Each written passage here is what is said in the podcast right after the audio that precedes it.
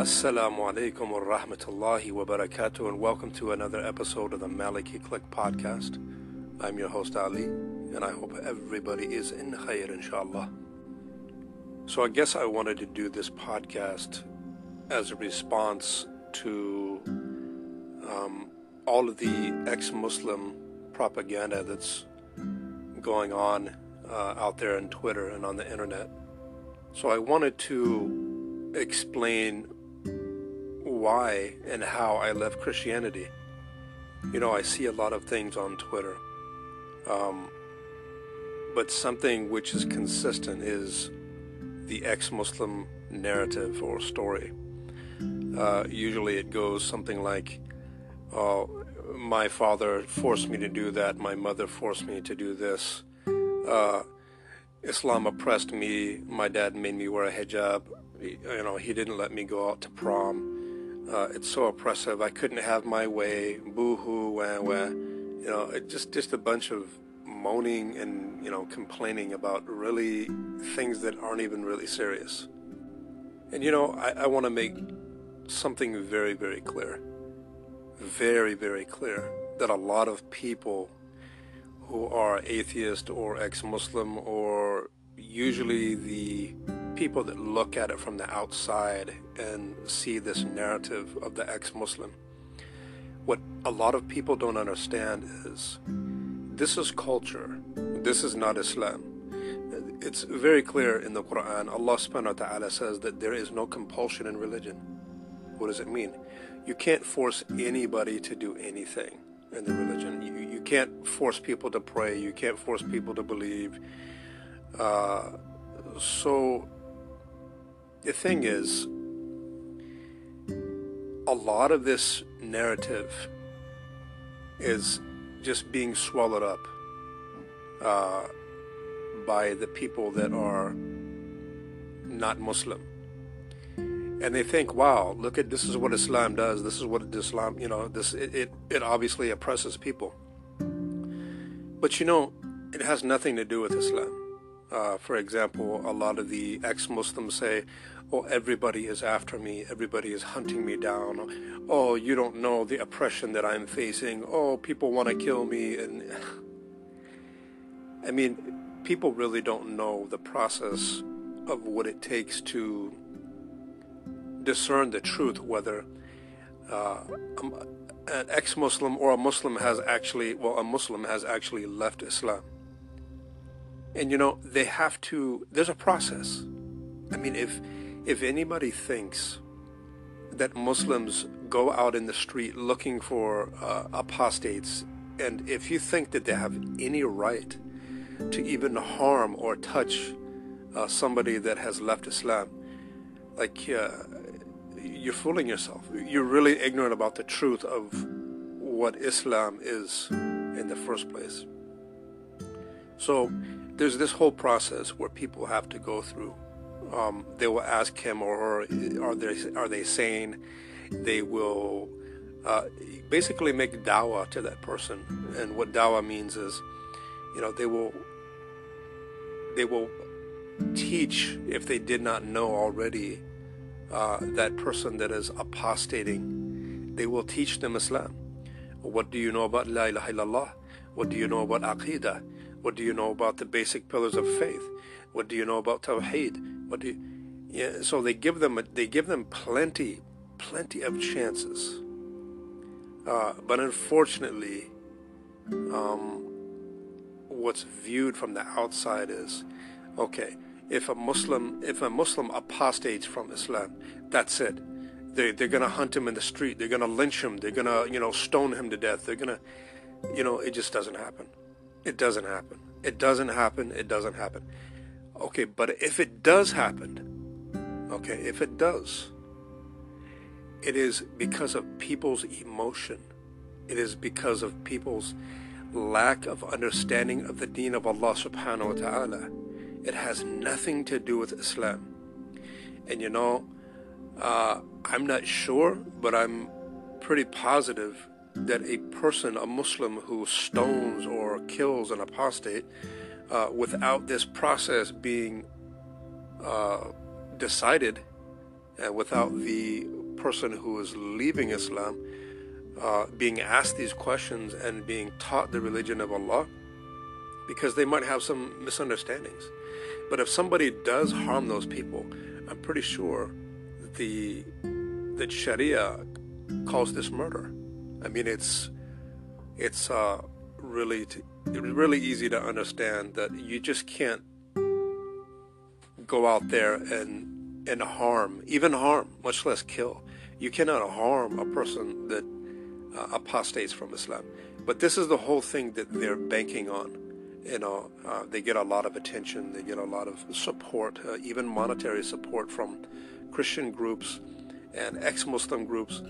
And like I said, while there is a lot of ex-Muslims that have uh, had family members threaten them, you know, it, it, doesn't make it right, and it's not the fault of Islam. It has nothing. It has nothing to do with Islam at all.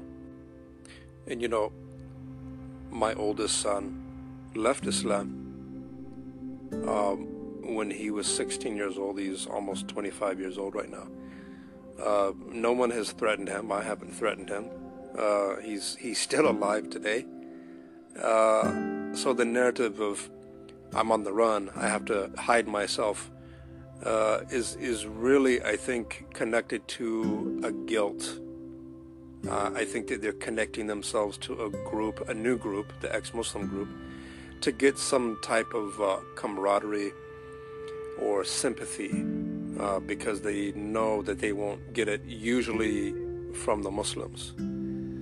And I find that a lot of time that these ex-Muslims really didn't understand Islam in the first place. I mean, they, they really didn't. You know, what can I do? I mean, about my son, what can I do? Um, I would never stop trying to give him dawah, right? I would never stop trying to, you know, I mean, making dua, thinking about him, you know, dropping a little reminder here and there. And you know, the thing is, my son left Islam, but he's not bitter towards Islam whatsoever. Not at all. Uh, he's very, very respectful. Um, he doesn't talk bad about Islam at all. Zero. Um, it's just not for him. Uh, maybe he's going through a dark moment where he believes that Islam is full of uh, rules and I'm young and I want to do this and I want to do that. Which is, you know, I mean, it's this is what happens to people when they're young, right? They they want to do this and that. But the thing is, you would never catch my son uh, talking bad about Islam or going on Twitter or any social media and just speaking horribly about it on a daily basis. I mean, he hasn't even done it once. You know, it was a personal decision for him. He did what he needed to do, but he really doesn't say anything. He gets on with his life. So, why did I leave Christianity? Well, I was born and raised in Christianity. Uh, I had gone to Christian schools. Um, I attended church three days a week a Wednesday Bible study, Friday youth night, and Sunday church. Um, I also had my problems. A lot of ex Muslims say, oh, my dad beat me up, and my mom did this and that, and, you know, mental, verbal abuse. Uh, this, this happens in every single household, I think. Uh, a lot of them, not every single household, but, you know, I had my fair share uh, of hard times with my father as well, with my stepmother and my mother as well. Uh, it's called life. It's called being tested.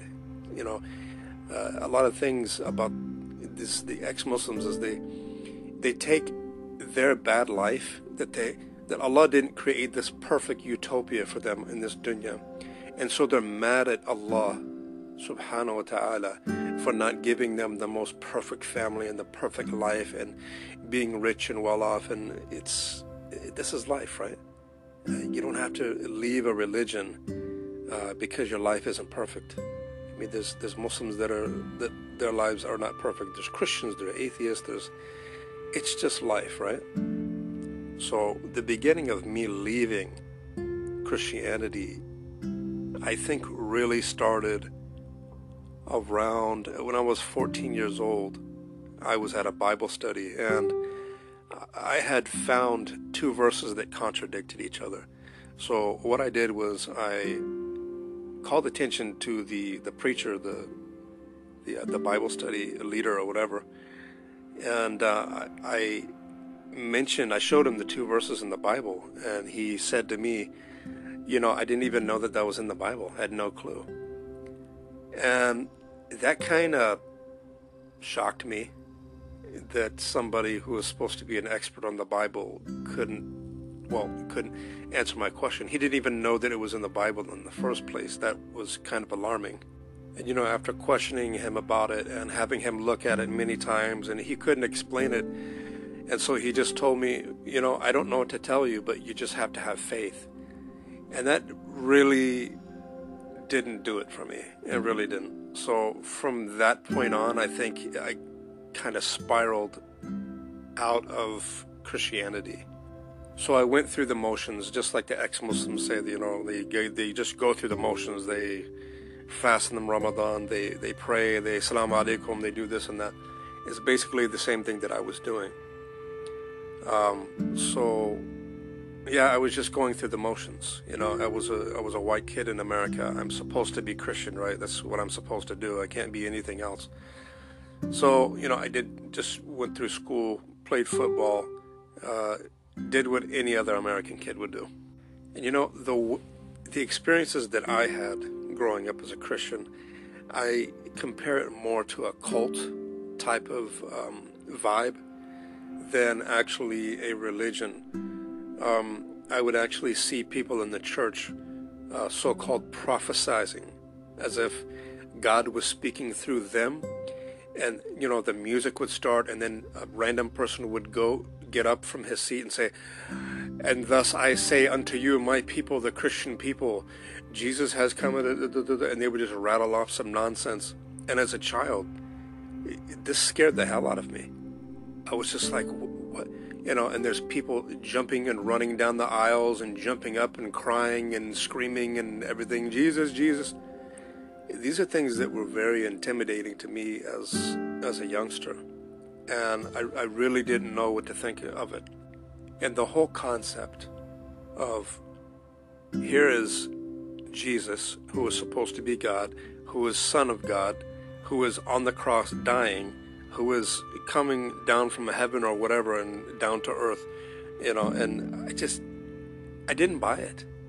I, I didn't buy the whole concept of um, a man who is supposed to be God came down to the earth to die for my sins. I never, I, I can say, I never bought into all of that. It just didn't sit in my soul right and you know, along the way, I had some some uh, problems with my my father. You know, he was very very heavy-handed with me, uh, very strict. As a Christian, uh, I wasn't allowed to listen to music at all. Nothing, zero. I wasn't allowed to have a girlfriend. You know, you go to school, you you go to football practice, you come home, you go to Bible study. That's it. You, you know, you're a good little Christian boy, and that was it. So, how would it be for me to take all of that information, my strict lifestyle of being raised, and automatically translating that to what Christianity is, like the ex Muslims do with Islam? You know, you have problems with your family, they make mistakes and they force you to do this and that. Well, it must be Islam's fault. But it isn't. I mean, there's people that are Christian that take the religion of Christianity completely out of context. Does that happen with Muslims? Absolutely, it does sometimes. And that's why um, knowledge is so important. Uh, being a Muslim, and seeking knowledge, gaining it uh, little by little, that's why it's so important. And that's why every family every family member should really be striving to put knowledge first so we don't make these mistakes again. So I went through a search because my father was always spiritual, my family was always spiritual, And that's something that I just lacked. And I think that I was doing a little bit of soul. And I studied Buddhism, I studied Judaism, uh, you know, the New Age spiritual type of stuff. Um, I was really searching for something, and I just I just couldn't find it. I, I couldn't find anything that I agreed with. So, f- like fast forward to when I was 19 years old, I I got myself into the wrong crowd, and I got myself uh, into a little bit of trouble, which landed me in a maximum security state penitentiary. And um, I was still searching. Uh, it was a, it was the shock of my life. It was the bottom. Uh, it, it, was I was the bottom of the barrel. I mean, it was the very the lowest point of my life, and still I was searching. But Alhamdulillah, Allah Subhanahu wa Taala was sending, you know, one of His representatives to to me to tell me about Islam. So um, my my revert story is in another podcast. Actually, if you just look it up, it's below on the list. I believe it's the first or the second one, and uh, my full story is there. But a long story short, um, a man named Omar uh, from Turkey, or he was Turkish, um, gave me dawah and gave me a Quran, and at that point, I was really shocked of why is this the truth? Why is this Turkish man presenting something that I've never even heard about? And why is it true? Why is it more true than Christianity? I was kind of disappointed in Christianity at that point because Christianity couldn't answer my questions. Uh, in my mind, in my heart, it really wasn't realistic. The sonship and the Trinity and all of this, it never made any sense to me at all. And here's a man, you know, 19 years later in my in, in a maximum state prison, was answering question after question using the Quran the Sunnah. Right. So, long story short, uh, I I tried to fight him uh, with my Bible. I, I tried to fight him with the knowledge that was imparted to me uh, from from a child, and I fought and I fought and I fought because to me, why is this Islamic religion defeating my belief that I have had for my entire life? Why is it doing this? And he just kept on coming back with, this is why this, and here I can show you in the Quran. And he would compare it to the Bible, and I would just think, and finally I just gave up.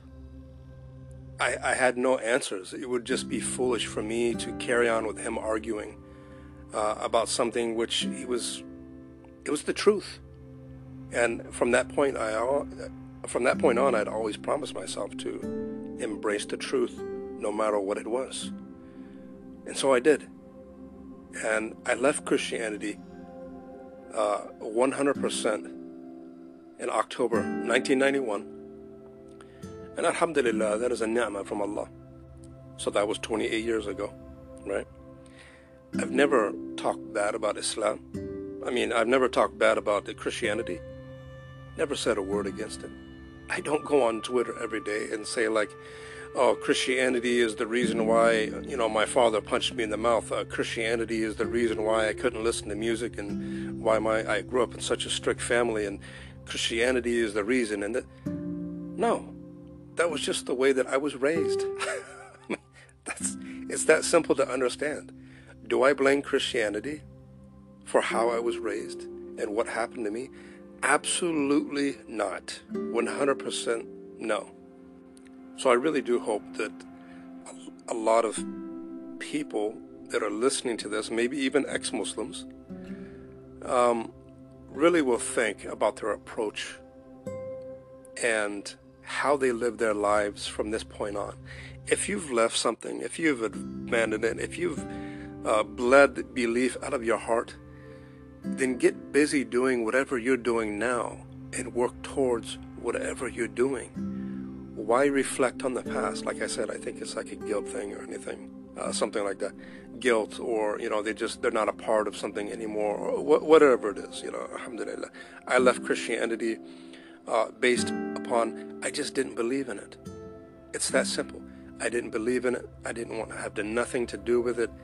Uh, and it's things happened to me along the way which were bad. So what? It has nothing to do with Christianity. I left Christianity because of Islam, because there was a supreme option um, presented to me. Alhamdulillah Rabbil Alameen. Anyway, that's my time. Inshallah, I hope everybody is, is good and uh, that you'll really reflect on this and pass on the information. Assalamu alaikum wa rahmatullahi wa barakatuh.